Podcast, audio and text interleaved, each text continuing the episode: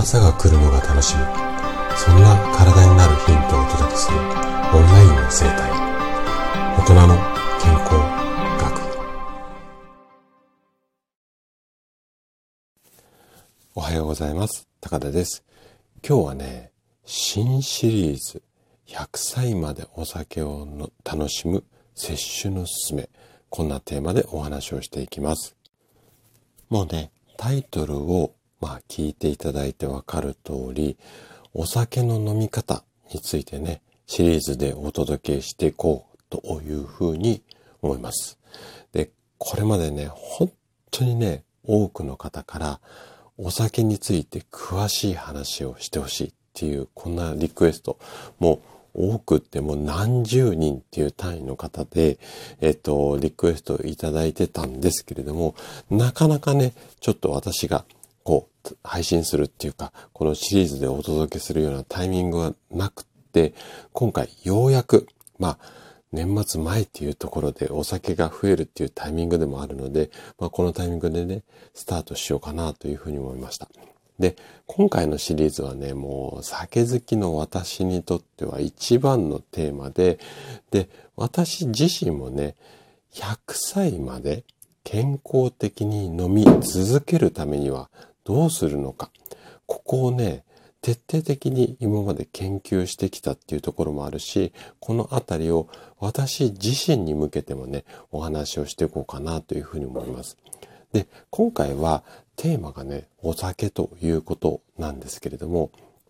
お酒好きで毎晩のようにね、私のように毎晩のように晩酌する人ももちろん聞いてほしいんですが、これね、お酒の部分が、例えば甘いものの場合、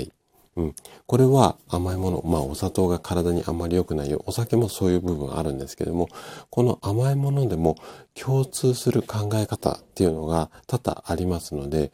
例えば、この100歳までお酒ではなくて、100歳までケーキを楽しむ正しい食べ方みたいな感じで、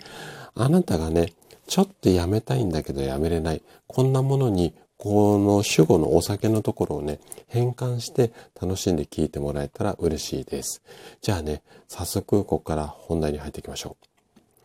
う。もうね、私のような酒好きにとっては、お酒はね、もう人生を彩るエッセンス。まあ、ちょっとかっこいい言い方ですけど、もうなくてはならないもので、こんなね、大切な、大切なお酒を取り上げられてしまうなんて、もう、想像しただけで背中にこう、冷たいものがずーっと流れてきちゃいます。で、ましては、こう、私のようにね、50歳を過ぎて、まあ、一般的にはね、私自身はそんなことないかなとは思ってるんですが、一般的には年齢重ねるとともに、夢や希望、あとは楽しみなんかもだんだん少なくなってくる。こんな風なあの年代だっていう風には言われていますので、この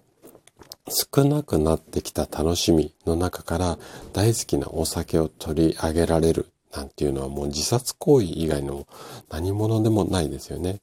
ただ、残念ながら年齢を重ねるごとに肝臓をはじめとする体の機能っていうのは確実に衰えていきます。でも、お酒はやめたくない。できることなら一生お酒を飲み続けたい。じゃあ、一体どうしたらそんな望みが叶うのか。それにはね、まず、お酒と健康に関する知識。ここを正しくアップデートすることです。お酒が持つ怖い側面っていうのは確かにあります。うん。で、お酒が健康に悪影響を及ぼす作用っていうのは確実にあります。ただ、正しいエビデンスに基づいた情報を知る。これをすることによって、この怖い側面がちょっと怖さが和らぐんじゃないのかなっていうふうに思っていて、で、確かにお酒がうんと、100%味方っていうか、いいものだっては私も思ってません。ただ、やっぱり今お話しした通り、すごく大切なもの、人生にとって大切なものでもあるので、こういう正しいエビデンス、この中でね、詳しくあのシリーズの中で紹介はしていきますが、こういった正しい情報を知った上で、摂取。これは、あの、節約の節にお酒。これで摂取って言うんですが、摂取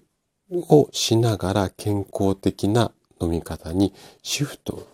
していきましょう。変えていきましょう。でいきなりね、摂取と言われて何のことって思った方も多いと思いますが、この摂取って私が考えた造語なんですよ。もう私自身のオリジナルの言葉で。この意味っていうのは、お酒の量を自分で上手にコントロールするための、まあ、方法のことです。お酒の量をコントロールするって、例えば原酒とかと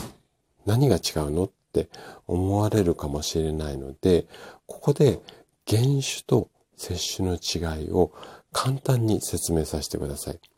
まず、原酒、減らすお酒ですよね。よく言いますよね、原酒。原薬とかもありますけれども、この原酒っていうのは、病気のリスクを回避するために、体重だとか中性脂肪をはじめとする、まあ、この数字、うんと検査データの数字ですよね。これを改善することが主な目的です。あとはね、ご家族の方とかお医者さんにお酒の量あんた多すぎんじゃないのって指摘されて、いやいや、この減酒をするっていう方が多いため、モチベーションを保つ。ずっと減酒しなきゃ楽しく減酒ができないってことが多くて、挫折してしまう方が非常に多いです。一方、私が考える摂取っていうのは、一生お酒で健康を、まあ、保つっていうか、健康でお酒を飲み続けるっていう、こんな私の切なる思いをベースに、自分の意思で酒量、お酒の量をコントロールしていきます。で、数字の改善。これももちろん目的の一つなんですけれども、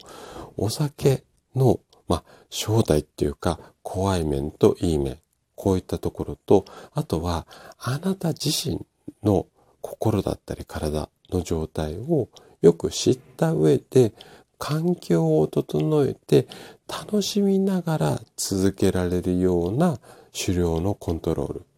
もしくは工夫をしていきます。で、最終目標としてはね、まあ、休館日を上手に取りながら、メリハリをつけて、いつまでも、うん、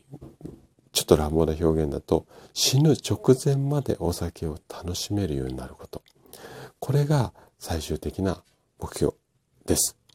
で、例えば、今お話しした原酒、もしくは断酒、断る酒ですよね。これと、まあ、似て非なるもの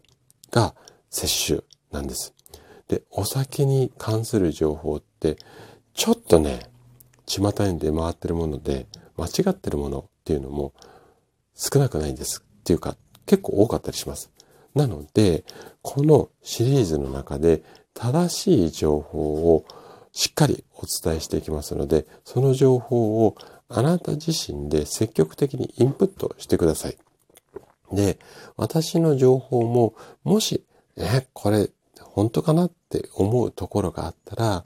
自分で情報を取りに行ってください。今検索すれば何でも出てきますので。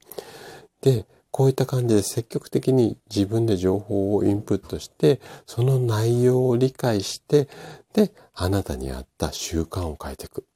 で、こういったね、習慣とか、まあ考え方を変えることは、確かにね、大変です。簡単なことではありません。ただ、今回このシリーズでどうしてお伝えしていく摂取、このメソッドっていうかね、方法をもってすれば必ずできます。